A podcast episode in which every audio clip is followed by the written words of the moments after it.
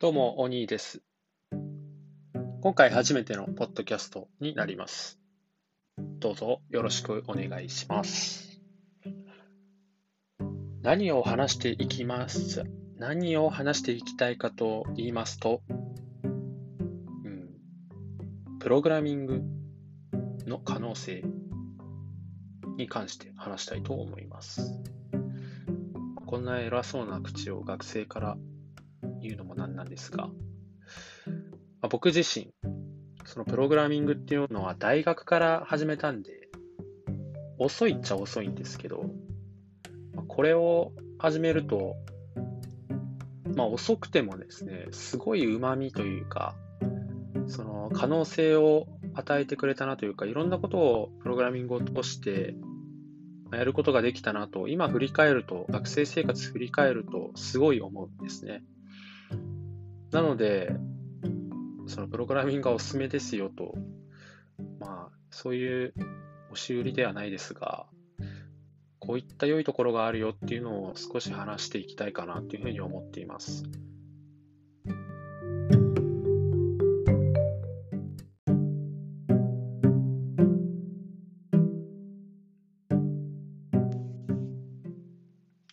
はい。で、まず、まず、プログラミング始めるの遅いよなっていう風な方、たくさんいると思うんですが、まあ遅いっていうのは絶対ないと思っています。で、そのプログラミングを始めた年の分布みたいなの、まあ、この学生でいろんな方と話して、えー、そういった分布みたいなのがだんだん分かってきたんですが、その一部の1割2割の方、エンジニアだったり、まあ、学生で、まあ、情報系の学科の学生ですね、えの1割2割ぐらいは、えっと、本当に小学生ぐらいからプログラミングをやっていたという人がいました。で、この方たちは本当に優秀で、で、私の世代、今、えー、24歳の代なんですが、1996年生まれということで、私の世代でその小学校からプログラミングをやっていたってなると、まあ、結構ギークだというふうに思っています。私自身。まあ、私はすごいそのサッカーとかをやっていて、プログラミングは全然触ってこなかったので、小学生の頃。かなりギークだなというふうには思っています。で、今の、今大学生の人が学部生の人が、まあ、一体そのどういう分布なのかっていうのは、多分おそらくそのシフトしてきているとは思うんですけども、その子供のうちから今教育、プログラミングスクールみたいなのが結構流行り始めていてっていうのがあるので、ただ、そうですね、僕の代だと、その小学生からプログラミングやっている人っていうのは、本当1、2割だというふうに思っていて、で、それもかなりギークで本当に技術力が高い、その低レイヤーというか、まあ、低いところのパソコンの知識っていうのが非常に、えー、ある強い人が多かったというふうな印象です。で、逆に裏を返すと、残りの、えー、8割、9割っていうのが、まあ、高校ないしは大学生から始めたという人が多かったです。で、その中でも、やっぱり、大学生から始めたとか、そういう人でも、ほんとバリバリコードかける人は多かったですし、そんなに年代、いつ始めたら遅いとかあまりないようには感じています。はい。で、今どうなんですかね。プログラミングスクールって結構主流になっているのかな。でも今本当に、まあ、いろんなツールが発展していて、入門しやすいというか、例えば Python とかそういった言語があるので、プログラミングをする、始めるっていう意味では足を踏み出しやすいと思うんですが、そこから深くなんか勉強というか、深くのめり込んでいくかどうかっていうところが一つあるのかなというふうに考えています。が、まあ、学生にとって別に文系でめちゃくちゃ、えっと、受託開発とか契約してコード書いてる人とかもいたので、文系理系問わず、学生さんなら確実にお勧めします。はい。で、どういった旨味があったかというと、まず、割とその入門というか、始めやすくなっているっていうのは、ま根底としてあって、さらに、まあ、始めて、その、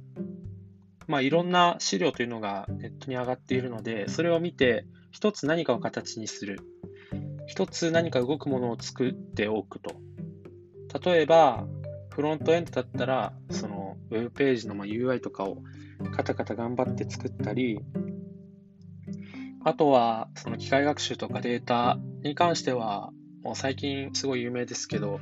なんだろうな、カグルとか、まあ、そういったコンペティションに少し出て出たりとか、別に上位は取れなくていいんですけども、出たりとか。そういうことで、まあ、何か形にしていくと、まあ、インターンの機会、これが割と初期の段階ですごい頑張って何か形にして作れば、まあ、認められてインターンなどは気軽に、えー、どこか行くことはできると思うんですね。で、まず、そういったインターンとかで、まあ、企業とつながれて、で、自分のその勉強した技術、プログラミングでお金を稼ぐことができるというか、普通にバイトできるっていうのは、これはプログラミングやっていて価値があるなっていうふうに思いました。で、本当だったら、その、まあそういったプログラミングがやってないときは、あ何をしようと。バイト何をしよう。お金使うしバイトしなきゃってなって、考えが、あ、じゃあ、できるだけ給料が高くて、シフトが自由なここの飲食がいいかなとか、まあ、そういう考えになると思うんですけど、プログラミング化できると、まあ、多くの企業今ありますし、そういった技術をつけながらというか、お金をもらえるっていう、そういう方向に、方向っていうか選択肢ができるということは非常に大きい可能性かなっていうふうに思っています。で、それに関して言うと、その、そういうウェブ系というか、ベンチャーに近いところでは、本当に学生が、学生とまあその会社の人との接点っていうのが非常に今あると思っていて、例えばツイッターとかで発信しているところに DM を送って、えー、私学生でこういうことをやっていて、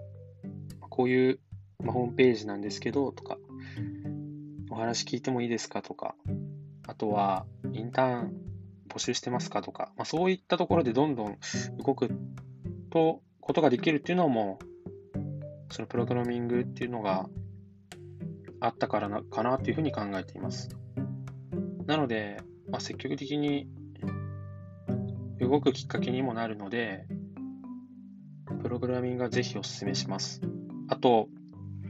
結構これ言い方が難しいんですが、なんて言うんでしょう、あの、一般的に日本で、その、プログラミングというか、なかなか少少数ではないんですけど、その、まあ、エンジニアというイメージからは、日本ではまだまだ少ないその女性だったり、あとは障害を持っている方とか、まあ、そういった、まあ、マイノリティという言い方は変ですけども、そういった方がプログラミングを始めてるっていうのは非常にものすごい価値があるかことだと思っていて、例えばそのメルカリさんも、この間そういったなかなかあのプログラミングを学ぶ機会がなくて、あまり手を出しづらいそういった方々へののためのインターンとかを始めていて、そこから徐々にあの長期インターンになって、そしてまあ正社員として入るみたいな、そういったパスとかも用意していて、で、これは結構 Google とかでもそういったステップっていうインターンで、その女性とかですね、主に。女性を、の、で、えー、情報系で学んでいる学生だったりを、えっと、基礎的な試験はあるんですけど、そんなめちゃくちゃレベルが高くない試験で、えー、インターンの選考を行って、で、最初は、そのコンピューターサイエンスの基礎を、まあ、学習するという形の 2,、えー、2週間かわからないです。1ヶ月ぐらいのインターンが夏あって、で、そこで成果が認められると、えっ、ー、と、本当の、えー、Google の正規のインターンに上がれるといったような仕組みがあって、で、私の学校のその女子、えー、学生、女性の方は、まあ、そういった Google のインターンで、とどんどんステップアップしていて、あ本当にすごいなというか、そのプログラミングってなかなかその女性とか、日本だとまだ少なくて、興味あるけどどうなんだろうって思ってる方もちょっと多いと思うのですが、まあ、こういった機会、素晴らしい機会が、るので、ぜひですね、まあ、このコロナ時代に学んでみてはどうでしょうかという話です。はい。ということで、ちょっと初めてだったので、なんか、できたっていう感触が全くしないんですが、話せたっていう感触全くしない全くしないんですが、どうぞこれからもよろしくお願いしますということで、以上、オニー FM でした。ありがとうございます。